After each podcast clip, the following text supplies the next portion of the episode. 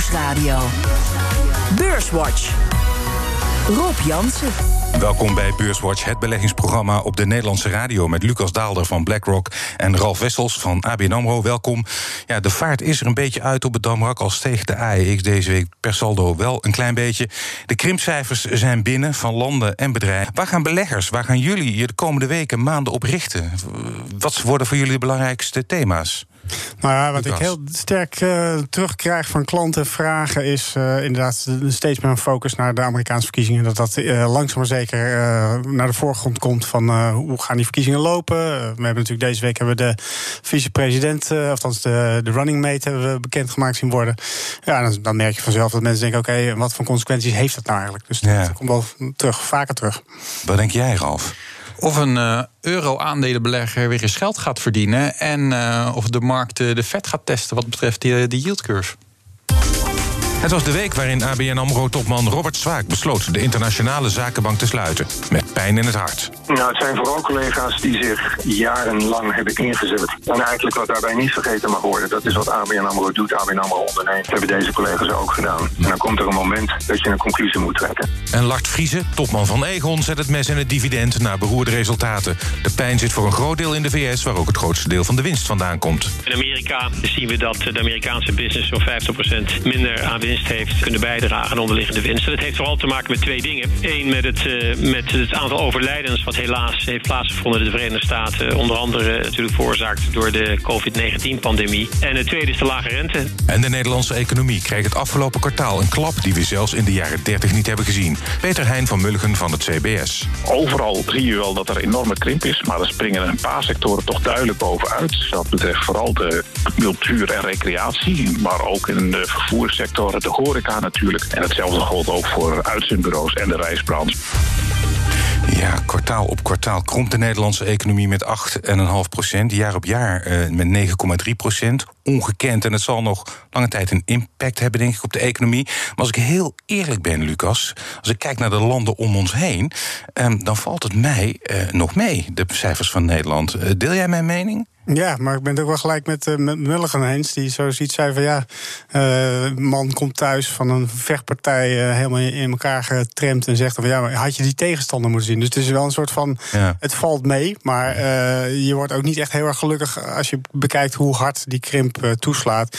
En als ik gewoon om me heen kijk, ook ik woon in Amsterdam en als je dan zo'n beetje door de stad loopt en inderdaad bedenkt dat het nu nog goed gaat, ook bijvoorbeeld omdat terrasjes nog open kunnen zijn omdat het hm. mooi zomerweer is. Maar ja, als dat virus rond blijft waren, uh, zijn er ook heel veel zaken waarvan ik me echt serieus afvraag hoe die door die, door die winterperiode heen moet komen. Want ja, te klein om uh, echt veel mensen binnen te laten. Ja, um, ja mijn optimisme wordt dus uh, meteen al gecorrigeerd. Ralf, zag jij lichtpuntjes in de Nederlandse cijfers? Of? Nou, nog even eerst terugkomend uh, ook op, op, Lucas. Vergeet niet dat de Nederlandse overheid natuurlijk als een enorme schokdemper heeft, uh, heeft gewerkt. En, en dat zal als het virus blijft rondwaaien, natuurlijk eh, steeds strenger gaan of aan meer regeltjes worden als er nog hulp wordt, uh, wordt, wordt gegeven in latere stadia. Hm. Nou ja, het is gewoon voor, voor een het is grappig als je dit vergelijkt met, met de kredietcrisis. Uh, als je ziet wat normaliter consumptieve besteding, dus zeg maar wat de consument doet, als dat een beetje verandert, uh, dan, dan, dan, staan economen al uh, met het handen in het haar. of, of, of, juist heel positief. En als je nu ziet wat voor klappen daarin zijn, dat is gewoon ongekend. Ja.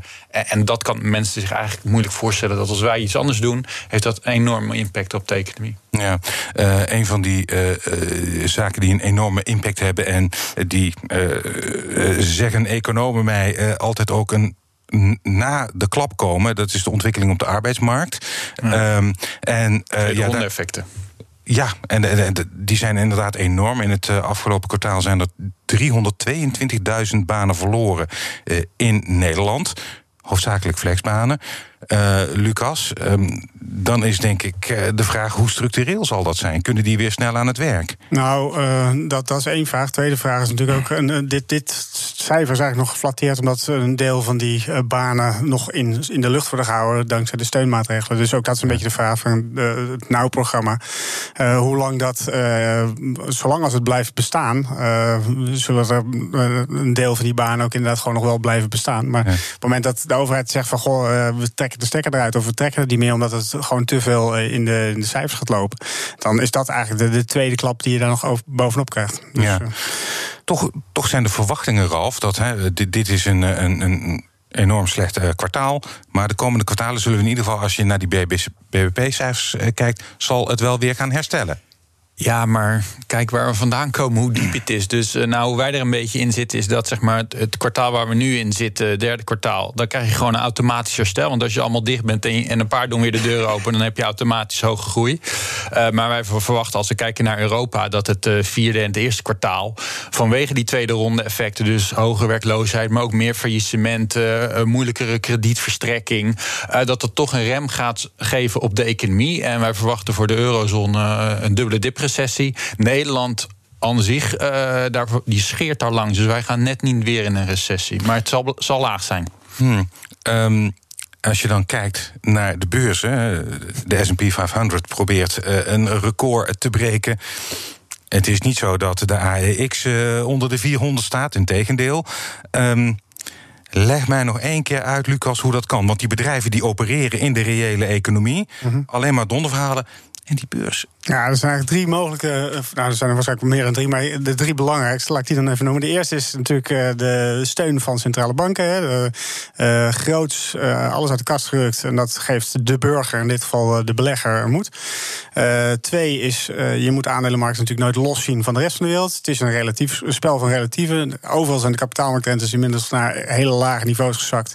en dan is het opeens in relatieve termen nog best wel interessant in, in, om in aandelen te beleggen. Hm. En drie is de beurs is gek.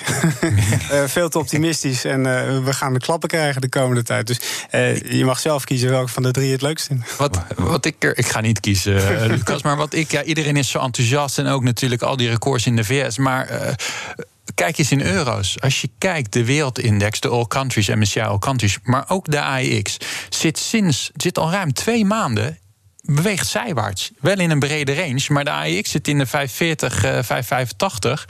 En, maar is dat niet fantastisch als je kijkt ja, maar, naar, wat, naar het nieuws wat er binnenkomt? Nou, maar kijk eens naar het nieuws wat de afgelopen twee maanden is, is uitgekomen. De economieën zijn opengegaan. Uh, we hebben een steunpakket in Europa gehad. We hebben veel beter dan verwacht cijferseizoen. Dus ja, ik weet natuurlijk dat we wel van de bodem 40% hebben. Ja, dat zei je net zelf, ja. Maar, nee, maar, nee, maar ik bedoel, iedereen praat alsof de beurs alleen maar stijgt. En ik hm. denk, het heeft natuurlijk ook met de euro-dollar te maken. Maar voor een staat het al uh, bij wijze van spreken twee maanden stil. En ja. dat vind ik verrassend. Ja, en jij zei van ja, wanneer gaan ze weer uh, geld verdienen, is jouw grote vraag. Nou, vul de vraag maar in. Wat ja, denk je? Uh, wij zijn bij nog, nog lichter gehouden op aandelen, omdat we nog gewoon veel risico's zien. Maar eigenlijk wat ik, ik vind de discussie grappig dat iedereen zegt het gaat zo goed op de beurs. Terwijl we eigenlijk met al dat goede nieuws per saldo niet zo heel veel uh, vooruit zijn gegaan. Ja, maar dat ligt inderdaad ook wel echt aan die euro-dollar. Uh, als, je, ja. als je een, wereld, een, een mandje wereldwijde aandelen belegt, dan zit je voor nou, volgens mij tegenwoordig ongeveer 50% zo niet meer in Amerikaanse aandelen. Ja. Nou, als je dat, als je, dat je, je dollar exposure, dus je, je, je currency risico niet afdekt. Ja, en je ziet vervolgens dat die dollar echt onder druk komt. Ja, dan is het ook inderdaad heel moeilijk om, om vervolgens de MSCI in euro's uh, hard omhoog te zien gaan. Dus dat, dat speelt hier ook wel een beetje een rol. Ja. Uh, dus dat, uh, en, en, en, en even inzoomend op die euro-dollar. Ja. Um, dollar is inderdaad enorm aan het verzwakken. Daar sinds, even kijken, een maandje of twee? Ja, twee. Goed. Ja. ja. Um, wat, van waar ineens die verzwakking? Nou ja, kijk, ook daar zijn makkelijk redenen voor te verzinnen. Uh, maar even één belangrijk punt, denk ik wel, is uh, enorm ver verzwakken. Uh, dat lijkt inderdaad zo als je de grafiek erbij pakt. Maar de volatiliteit die je eigenlijk ziet in wisselkoersmarkten zijn heel laag geweest. En de beweging die je nu ziet, uh, laten we zeggen de laatste twee maanden, is eigenlijk helemaal niet heel erg vreemd. En wat dan die redenen zijn, is bijvoorbeeld nou ja, meer onzekerheid over de kracht van de Amerikaanse economie. het coronavirus wat daar weer begint rond te waren. Onzekerheid over hoe, hoe, de politieke situatie er nou, over een maand of vier uit zal zien, bijvoorbeeld het gesteggel over het al dan niet uh, verlengen van maatregelen ja. uh, die dus tot nu toe niet verlengd zijn. En aan de andere kant van de oceaan, dus aan de, onze kant, ja, wij hebben natuurlijk wel op een gegeven moment uh, de handen op elkaar gekregen voor een steunpakket. Dus het is net precies het andersomme verhaal. Bij ons de coronavirus in elk geval de afgelopen weken dan weer net niet. Maar daarvoor was het toch echt wel Europa heeft zijn zaakjes op orde en in Amerika is het allemaal wat minder. En, je, en, en Ralf, die dollar verzwakt, denk jij dat dat voorlopig zo blijft? En nou ja, we hebben 1,18, dus dat is ongeveer nu voor het einde van, van het jaar. Maar, nou, maar wat, wel, wat wel opvallend is, kijk, de dollar is een tijd lang overgewaardeerd geweest. En nu ook heel belangrijk. Het renteverschil is bijna weggevaagd. Hè? En de Fed staat, drukt veel meer het gas in dan de ECB. Dus nou ja, uh, Lucas noemde een paar uh, andere argumenten. Maar dat is een hele combinatie. Ik ben zelf wel altijd van mening. Nu schieten we door. Dat hebben we ook met goud gehad. Uh, ja. ik, het is altijd een mooie uitspraak. Als koersen zich parabolisch ontwikkelen. Ja. Dan als je dan zo gaat, dan dat blijft niet doorgaan. Dus dan moet je altijd wel een beetje uitkijken. Ik weet dat jij uh, volgens mij een jaar of twee geleden goud hebt getipt op ongeveer uh, 1100, 1200 uh, dollar. En ja, heb je zelf toen ook gekocht of niet? Nee. had, je, moet, je had je eigen tip moeten volgen. Um, uh, en uh, Lucas, wat moeten beleggers nou doen? Hè? Als je kijkt naar die uh, verzwakkende dollar, um, moet je dan daar dus maar even wegblijven? Het heeft trouwens ook gevolgen voor veel bedrijven in de AX die Zeker. veel exposure hebben. Ja? Ahold. Uh, nou, het is wel iets. Ook wij ik verwacht eigenlijk dat het op korte termijn nog even aan blijft houden, die, die zwakte. Uh, nou weet ik ook wel dat het voorspellen van wisselkoers een beetje het moeilijkste is wat je kan doen. Hè? Mm -hmm. uh, dat is een beetje de optelsom van alle, alle spanningen die in de wereld te vinden zijn. Van politiek tot centrale banken, handel, beleggingsstromen en dergelijke. Dus dit is glad ijs. maar ook wij verwachten eigenlijk wel dat die dollar nog wel wat zwakte in zich heeft. vooral die onzekerheid naar de verkiezingen toe. Uh, ja, dat zijn wel zaken waarvan je, als je een korte termijn belegger bent, uh, kan je daar natuurlijk rekening mee houden. Lange termijn belegger moet je, moet je echt veel meer denken: oké, okay, is dit een trendmatige verandering? En daar is het echt nog veel te vroeg voor. Hmm. Uh, Ralf, over die rente gesproken. Je zei net: in Amerika trappen ze flink op de rem. nee, gas in. Dus gas in. Ja. Oh, sorry, ja, dat bedoel ik. gas in, ja. dus, dus druk is de rente. Maar bijvoorbeeld de tienjaarsrente is in de afgelopen tien jaar, afgelopen tien dagen heel snel opgelopen. ja, 20 basispunten. Maar niet alleen Amerika. De uh, Duitse boen, dat is dan zeg maar voor Europa even mm, de, benchmark. De, de, benchmark. Dat is ook iets van 12, 13 basispunten. Wat je natuurlijk ziet, en wat ik heel opvallend vind. En in de markt is nu alles Tina, dus er is no alternative. Je moet in aandelen, want er is geen rendement op, op, op obligaties. In ieder geval staat. Het grappige is dat we zitten in een recessie, of nou ja, daar komen we uit. Uh, maar we zien ook dat inflatieverwachtingen zijn echt bijna zo in de VS als uh, uh, Duitsland hm. terug op niveau van voor het uitbreken van de crisis. Hè? Hm. En, en dat is best wel raar. Dus is ja, mm. is het een zorg? We hebben uh, deze week uh, producentenprijzen en uh, inflatiehuizen uit Amerika gehad. Waren hoger dan verwacht. er is ook onderzoek gedaan, ik geloof door een Britse universiteit. Maar in ieder geval die zegt... het inflatiemandje wordt altijd volgens bepaalde... zeg maar wat wij in de supermarkt uitgeven, dat is zo'n 8%. Daarnaast mm. geven we ook uit in de kroeg en zo. Nou is dat helemaal weggevallen.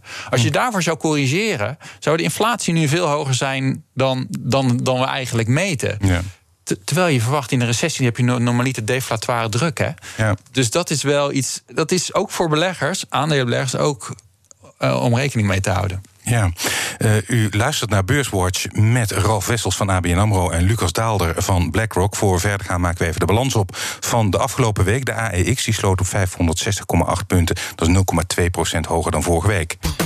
Stijgers. Op 1, de grootste stijger op weekbasis is ABN AMRO... met een plus van 11,5 procent. Op 2 ING met een plus van 5,1 procent. En op 3 Randstad met een plus van 3,9 procent. En het midcap aandeel dat het best presteerde deze week... was OCI met een plus van 10 10,9 procent. Dalers. Op 1 Egon met een min van 9,6 procent. Op 2 NN Group met een min van 7,2 procent. En op 3 Adyen verloor in een week tijd 4,8 procent. En in de midcap was TKH Group, Kabel, uh, voor de oudere belegger... Uh, met een min van 3,2 procent. De AX is deze week drie van de vijf handelsdagen lager gesloten. We moeten natuurlijk stilstaan bij de grootste stijger deze week. Rolf, dat is jouw werkgever ABN AMRO. Ik begrijp dat jij daar weinig over kan zeggen.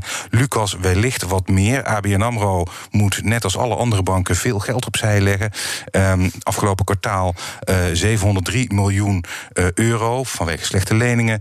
Um, wat is volgens jou de reden dat beleggers dan toch enthousiast zijn over de cijfers? Nou ja, kijk, ja, sowieso mag ik eigenlijk officieel helemaal niks over uh, individuele aandelen. Maar ik kan hier wel iets over zeggen. Ik heb ABN uh, in de tijd toen ik in 2000, van 2000 tot 2006, denk ik, heb ik ABN als, als uh, financieel uh, analist gevolgd. Dus ja. gewoon echt als uh, elke keer naar de kwartaalcijfers en dergelijke. En toen was het een soort van conglomeraat, een beetje een Philips in de jaren de 1000, mm. 2000. Wat Philips in de jaren 60, 70 was. En met, met activiteiten in Brazilië, mooie activiteiten in Brazilië, mooie activiteiten in Azië. Maar het was echt een soort van lappendeken. En mm. Ehm, op een gegeven moment ben ik dus gestopt als, als fundamenteel analist van financials. Dus ik ben toen eigenlijk ook ABN uit het oog maar uh, ik, wat ik begrijp is dat ze nu eindelijk de knoop hebben doorgehakt om, om zeg maar een van de laatste eh, activiteiten die ze dan internationaal nog, uh, nog hadden. En corrigeer me als ik hier helemaal misga, want nogmaals, ik heb me er niet heel erg in verdiept. Hmm. het is toch een beetje het afsluiten van een, van een, ja, een, een tijdperk, zou ik zeggen. en volgens mij is dat ook wel wat, wat de, de burger, wederom, of de belegger in dit geval, moed heeft gegeven. Ja, um we moeten ook stilstaan bij de grootste daler. En dat is Egon deze week. Uh, kan ik me ook wel voorstellen als je het mes zet in het dividend. Dat is meer dan gehalveerd. En we topman Friese al over de uitdagingen in de VS. Ralf, uh, wat vond je van de cijfers van Egon? Nou ja, die waren, die waren natuurlijk slecht. Uh, niet alleen operationeel, maar ook gewoon. Kijk, iedereen gaat over dat dividend. Ze zijn natuurlijk wel zo slim, nog een beetje dividend. Dus daarvoor blijven ze hoogstwaarschijnlijk in de, in de dividendstoksindex van Europa. Maar hm. ze laten natuurlijk een financiële targets van 2019, 2021 vallen. Hm. Uh, en dat is natuurlijk. Uh, aan de ene kant is het goed, want het moet realistischer worden. Het lijkt natuurlijk ook een beetje dat de nieuwe baas uh, ja, accounting technisch, maar dit is niet accounting technisch, noemen we dat een big bath. Maar dat hij bij zijn begin even gewoon alles, uh, alle pijpen door, uh, doorstroomt, zodat mm. hij opnieuw kan beginnen. Mm. En, en, realistischere doelen kan zetten. Dus als je gewoon naar de, de, de business of de, de beleggingscase van Egon kijkt, ja, ga je nu de aankomende tijd gewoon een herstructureringsplan krijgen. En dan is het de vraag in een laag renteklimaat. En nou ja, wat gaat de dollar doen? Maar dat, daar heeft Egon veel exposure naar. Daar moet je in geloven of niet? Ja, maar je zou ook kunnen. Als leek zeg ik dan van ja, eh, eh, ABN Amro gaat reorganiseren, wordt daar fors voor beloond op de beurs. Eigenlijk heeft hij ook aangekondigd dat hij het aantal markten waarschijnlijk tegen het licht gaat houden, uh, meer concentreren op wat minder buitenlandse markten. En hij wordt daar niet voor, voor, voor gehonoreerd. Althans nou, deze week nog. Ze hadden natuurlijk wel gewoon nog target staan, hè? Mm. En die laten ze vallen. Dus een, een, koers van een aandeel is de, is de verwachting in de toekomst. Ja, als je daar een streep door zet, eh, dan, dan zie ik daar weinig eh, plussen in eh, naar voren komen. Ja, um, goed. Um, dit is specifiek Econ. Als je nou kijkt, uh, inderdaad, NN Group en AZ die handhaven wel hun dividend. Um, maar vind je het een interessante sector om in te beleggen? Nee, wij zijn helemaal terughoudend op. Ja, maar ja, er spelen hier zoveel dingen, lage rente. Maar je hebt natuurlijk gewoon klassieke uh, groei versus uh, waardebedrijven. Uh, wat natuurlijk nu extreem is, want IT is, is groei. En dat gaat natuurlijk helemaal door het dak. en financials blijven het natuurlijk slecht doen. Maar ja, ik blijf wel zeggen, als je een, als je een laag renteklimaat verwacht... En, en dat verwachten we eigenlijk met z'n allen... zou ik rentegevoelige sectoren zoals financiële instellingen... zou ik terughoudend mee zijn niet uh, rentegevoelig. Uh, flink gegroeid in omzet afgelopen half jaar is Just Eat Takeaway. Um, ik dacht dat je Tesla zou zeggen. uh, nou, ja, de, nou, Tesla is gegroeid op de beurs.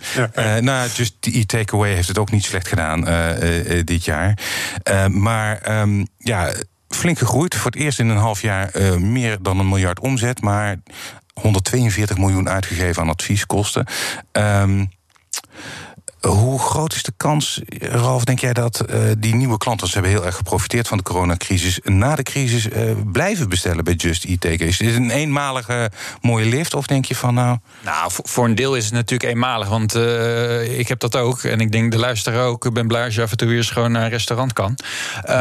maar het blijft natuurlijk wel dingen aan de kleefstok hangen. Dus zijn, wat je gewoon ziet, en dat zie je natuurlijk wel om de IT-sector het zo goed doet en zij of de online spelers, laat ik het zo zeggen. Dat die hebben gewoon in een paar maanden tijd uh, twee jaar, waar, waar ze iets gedaan wat ze nog niet de twee jaar over doen. Mm. En die cijfers, hun belangrijkste, uh, ja, eigenlijk targets. Het aantal restaurants steeg met 32%, actieve klanten steeg met uh, eh, 21%. Nou, dus dat heeft daardoor was alles beter in alle, in alle niveau, op alle niveaus. Wat daarnaast trouwens nog interessant is, dat is een, is een rechtszaak natuurlijk in Californië, dat Uber eigenlijk zijn mensen in dienst moet nemen. En dat raakt, dat is ook belangrijk voor takeaway. Want het is eigenlijk dat, dat je ziet dat de regulering omtrent bedrijven van de gig-economie, dus zeg maar. Platformbedrijven. Ja, de hm. Ubers en al dat soort zaken. Uh, dat dat waarschijnlijk strenger gaat worden. Hm. En het laatste stukje tot aan de deur, dus wat takeaway doet, dat is verliesgevend. Hm. Voor alles en iedereen. En dan is de vraag, ja, eh, neem je als bedrijf nog meer het verlies of laat je die klant betalen? En als je de klant laat betalen, dan gaat de vraag afnemen. Maar het, mooie voor Takeaway is dat die zeg maar wel de mensen die aan de deur leveren, die heeft ze onder contract en heeft dat uh, goed geregeld. En daarmee heeft ze dus eigenlijk een voorsprong als het, uh, die regulering wat strenger wordt. Hmm. Um, Lucas, um, het cijferseizoen is grotendeels voorbij. 84% van de Europese bedrijven bijvoorbeeld die heeft uh, ge, uh, gepubliceerd. Ja. Uh, de totale winst van die groep is met 26% gezakt. Um, fors. Maar hoe kijk je terug op het tweede kwartaal, op het afgelopen kwartaal? Uh, kijk, als je, heb je op Bloomberg heb je altijd fantastische uh, overviews van, van hoeveel uh, van de bedrijven nou beter dan verwacht cijfers hebben laten zien. dat kan je voor allerlei indices bekijken, dus voor Amerika, voor Europa. En als je dat bekijkt, dan moet je tot de conclusie komen dat het een fantastisch tweede kwartaal is geweest. Want 22% van de, alle bedrijven in de VS hebben beter dan verwachte winstcijfers gepubliceerd. En 33% uh, van Europa. Hmm. Ook hier weer een beetje hetzelfde verhaal van die man uit Kroeg. Ja.